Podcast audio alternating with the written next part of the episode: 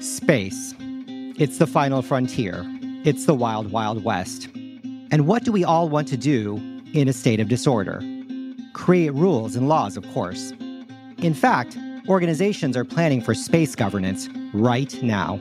In its user agreement, satellite internet provider Starlink is already thinking about Wi-Fi on Mars. Here's some language from the contract. For services provided on Mars or in transit to Mars via Starship or other colonization spacecraft, the parties recognize Mars as a free planet, and that no other Earth-based government has authority or sovereignty over Martian activities. Now, eventually, we're going to get to Mars. And if we want to do a good job of preparing for our future, we've got to know who's going to build the roads. We'll need to know how we're going to collect the taxes. And the Mars Homeowner Association will definitely need to decide which four colors your spaceship garage can be. And all these potential rules remind me quite a bit of data governance. It might be a bit contrived, but stay with me for a bit. The field is less than 50 years old. The ones and zeros that we deal with are just as disorganized as the red soils of Mars.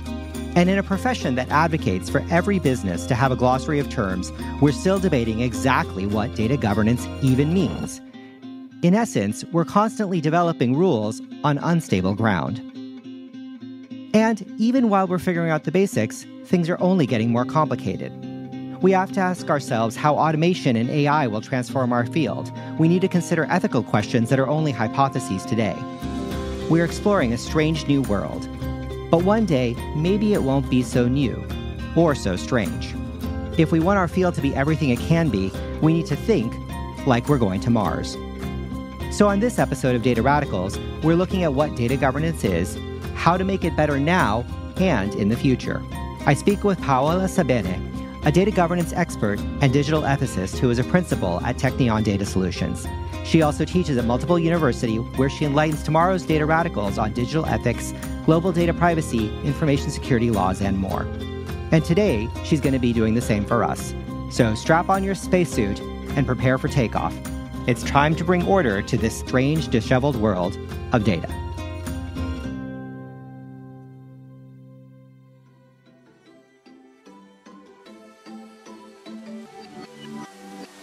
Welcome to Data Radicals, a show about the people who use data to see things that nobody else can. This episode features an interview with Paola Saibene, principal consultant at Teknion Data Solutions, award-winning cybersecurity professional and multi-billion-dollar C-suite executive.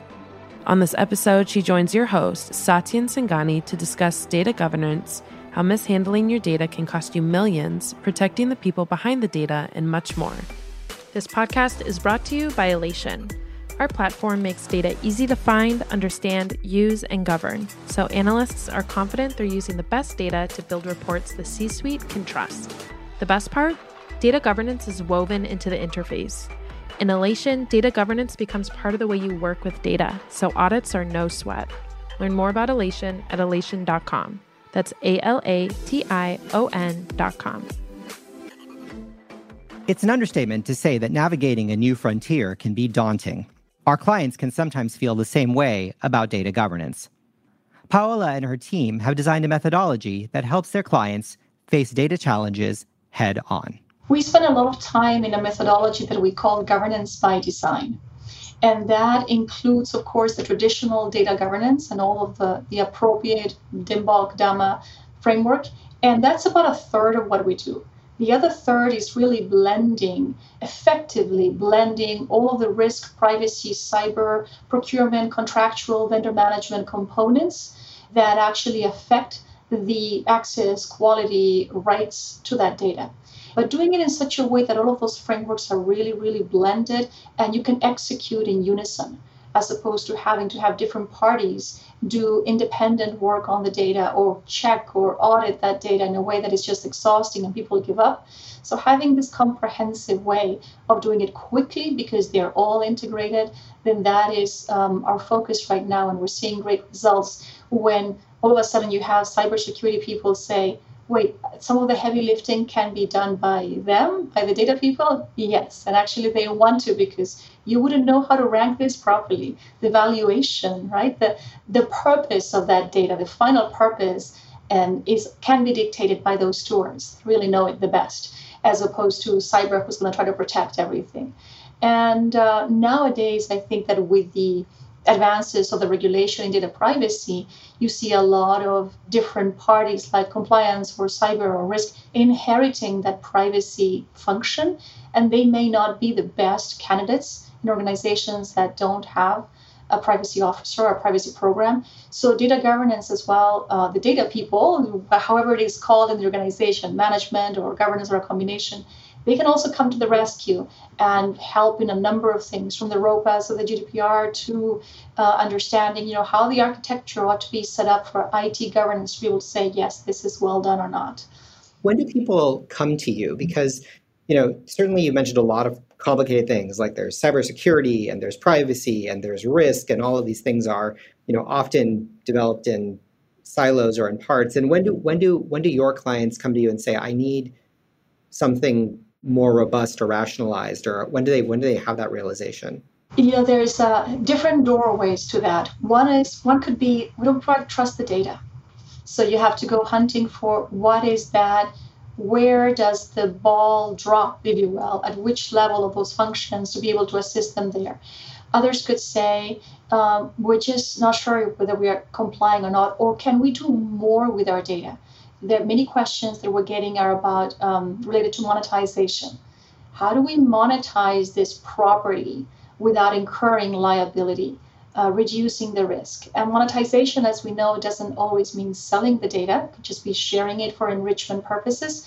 But that is a great spot for people to start. And then when they embark in that journey, there's a number of things that sometimes need to be cleaned up or tidied up, all with the purposes of just enabling that function, and that doing it properly actually accelerates the final step of that execution and delivery and increases the value in that partnership as they engage in monetization. So it's need to be a part of several journeys of people, those that just are not sure whether they have something good and in good health, to those that say, we think our stuff is pretty good and it's very unique, so help us be able to share it and get something out of it. So the essence is they're trying to do something, broadly make money, as businesses are, want to do, and then they're wanting to make sure that they don't run afoul of any of these effective rules. Now, do they call it data governance when they first meet you, or is that something that's learned by them? Like, what do they? They say I don't trust the data, but do they say, well, I need data governance, or what do they say?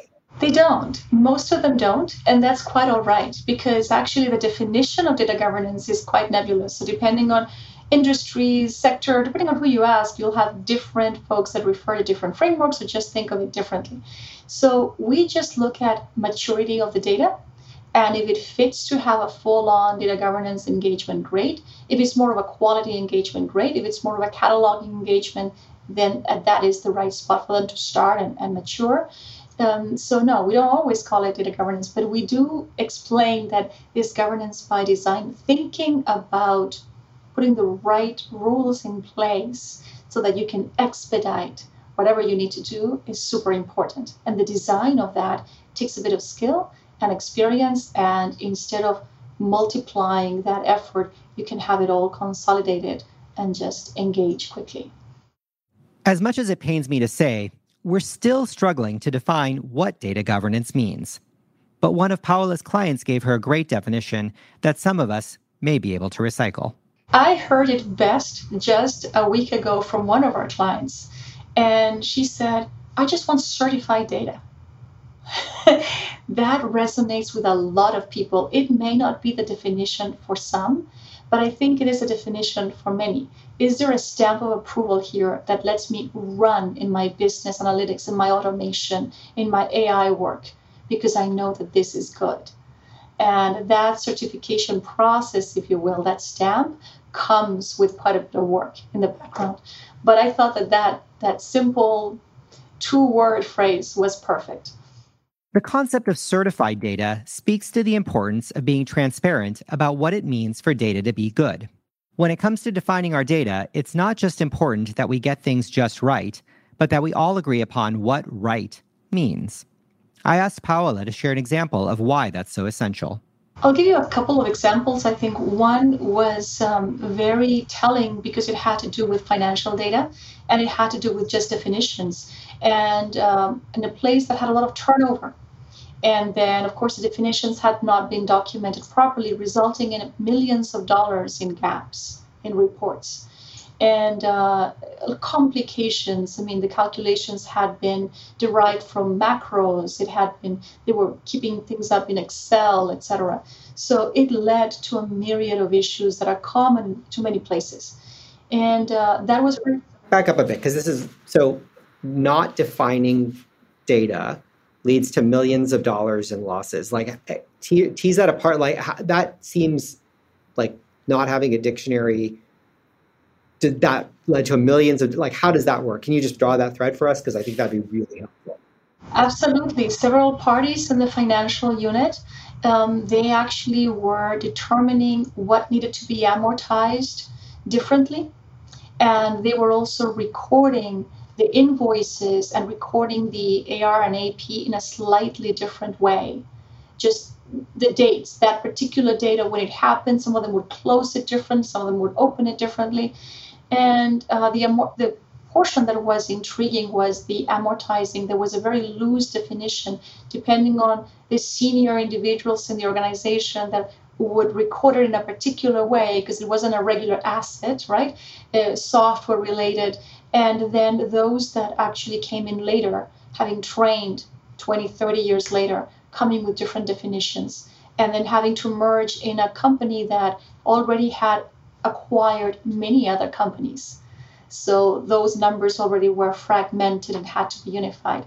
And it was a struggle, and it was not, in that case, I think it was not beautifully finalized or arranged in the end. It had to lead to a compromise. So it had to be arbitrarily decided how the definition would be moving forward, knowing that potentially there would be some things that would not be correct retrospectively in the data. And that's an unfortunate situation, but so many organizations go through that. Right. So you had one team and one set of individuals from this group doing things one way, recording things one way. You had another that was recording it in quite a different way. And now all of a sudden you had to sort of say, we're going to do it this way going forward. And of course, one system therefore had history, but the other system would not have had that same history. And you know, that's such an interesting example because now all of a sudden, as you, in some ways, the way in which you sort of measure something then drives, I mean, there's a feedback effect. I mean, you think about measurement as being this totally independent thing within an organization. You just observe the world and you measure it. But in this case, it seems like the measurement actually drove the process, and how you measured it drove how the organization worked. And it always does. And that measurement needs to be monitored, which is something often overlooked. So it isn't an excess task or it isn't a burden to just keep track, at least on a yearly basis. Are we still okay with this definition? And pass it around to make sure that all the stakeholders involved say, yeah or no, actually, this I think is changing. And let's make sure that metadata now is added appropriately. That's got to be something that is kept up. It is actually more important than other processes later on. Business analytics, business intelligence, and often ends up displaying beautiful dashboards, sophisticated calculations based on data that hasn't really, I'm not even talking about quality, I'm not talking about cleanliness of the data or whether the validity is there, just simple definitions, the most basic of all the pieces. And it is incredible how it can propel one way or the other. If we want to create a future as radical as we think it can be, then we're going to have to advocate for it. Paola has some thoughts on how we can do exactly that. I've worked in many places, government, commercial, nonprofit, education, etc. And I think that yes, many folks at the top level would say, yes, we're supporting it. But from saying it to actually doing it, there's quite a bit of a gap sometimes. I think that with a good design and a strategy in place, the bottom up tends to work better than the top down in most areas. And by that, I mean having educational gamification plus exercises for folks in lower management. that they can actually have performance indicators be tied to improving the health of the data, or that you can have fun ways of actually increasing the literacy without having to sit there and watch a compliance webinar or having to watch the usual data-related classes that just put you to sleep a little if you're not in that space or you don't have a fascination for that space. So making it as fun as possible, engaging, and going straight to what that business unit should be concerned about, and then what that individual needs to know that they are so special in the treatment of this data. They're so important because nobody else can do it quite like they do. Their task is generally unique. So their contribution to this health is enormous. And when they latch on to that concept, and when they see that they are part of this landscape of evolving and improving the data, I think it makes them look for more. I know, I've experienced it. It makes them look for more gaps. And they're the ones that bring it up into the Stewardship Council or into the Data Governance Council. And then you see this force that is constantly monitoring and controlling and improving the quality.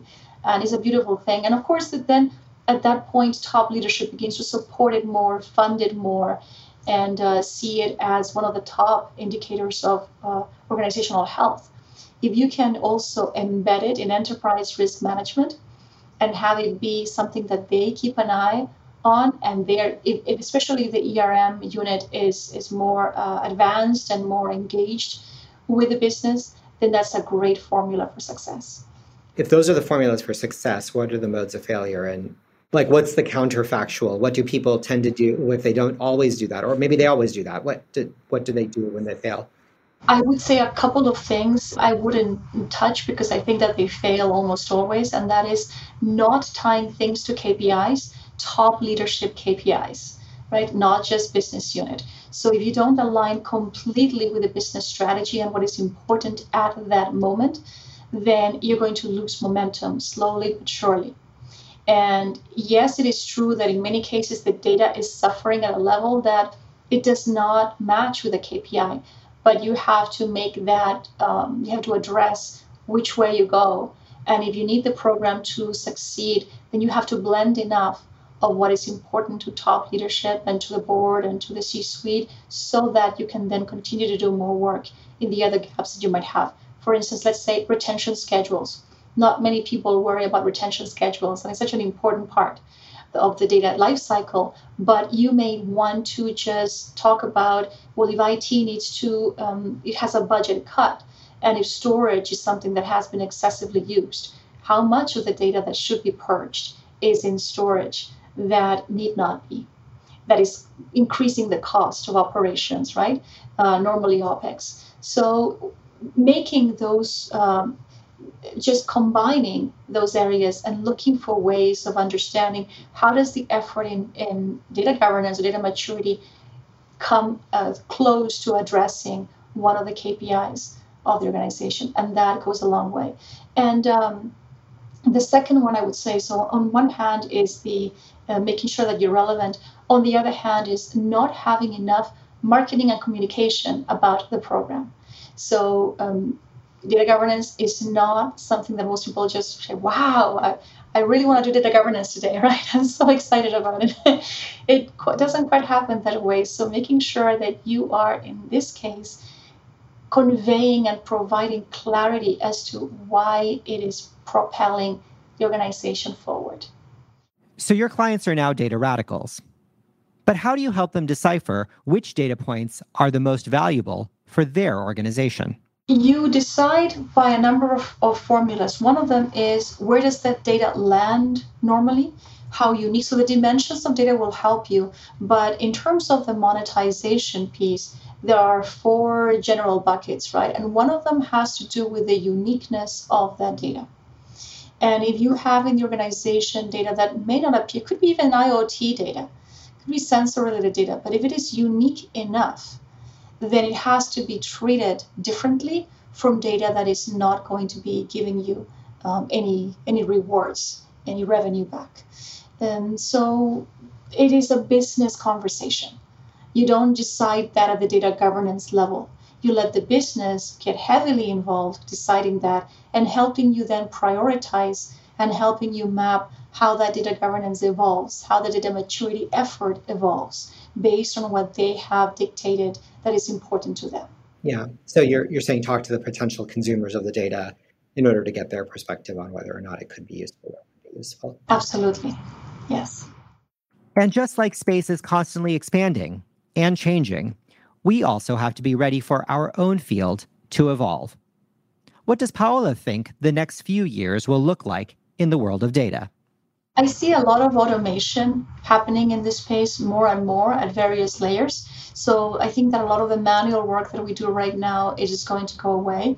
But I think that what we're going to be seeing is the role of how data is treated. I'm going to call it data governance for the sake of just using the word, in the algorithmic calculations and the AI designs and the platforms and the software, how we're going to play a role foundationally in any flaws that happen subsequently.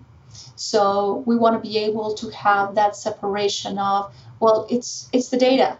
That's why AI is failing or the algorithms are off, as opposed to being able to dissect it very clearly and understand that, no, the data was perfectly fine up until the point of those algorithmic calculations post business intelligence, and those models and those designs that have been created and that software then has to be looked at further.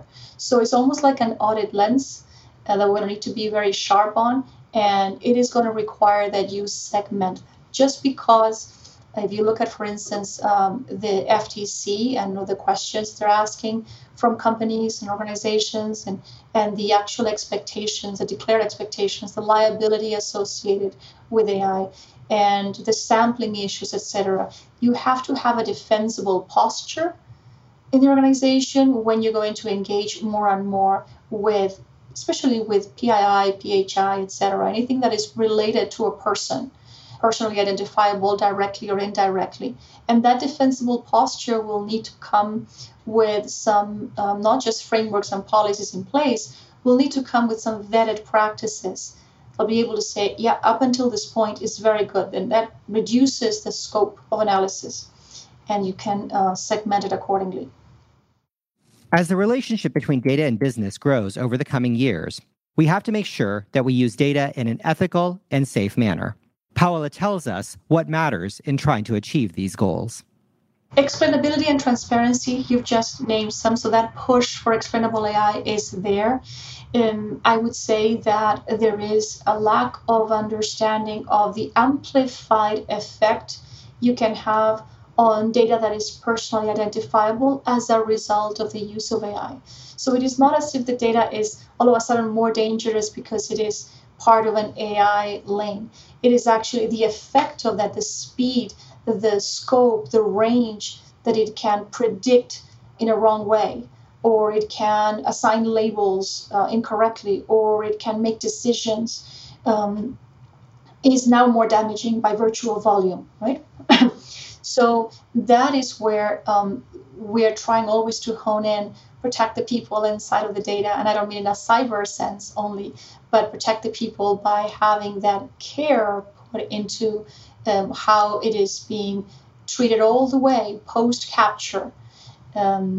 And many times that makes folks look at algorithms differently and say, okay, I understand. I would actually not combine those elements if I had known that there were purpose limitations to the data or that it had this kind of metadata in it that does not serve my purpose on the AI side. So that's why the maturity on the governance side is vital, so that then AI can be done much better. Do you feel like the people who are developing these algorithms and doing this work are super aware of these issues, not aware enough? Where do you think people... They're not aware enough. They're not aware. We're still talking about the basics on the governance in AI, and we still have to remind a lot of folks that are very excited in that space that, wait a second, but it is no different from DevSecOps, right? So we're still talking about DevSecOps a whole lot more because that dev space is still learning how to do things securely. And only last year, SSDF came out on the software development framework just to make sure that folks are implementing it. And we've had this issue for 30 years. And what do you think it'll take to make people more aware of these sort of explainability challenges and these challenges of, you know, ensuring that these algorithms are doing the right thing? $1 billion question. I think a combination of factors is going to take potentially more regulation, more fines, although that is not always deterring enough. It is going to take that the organization values it.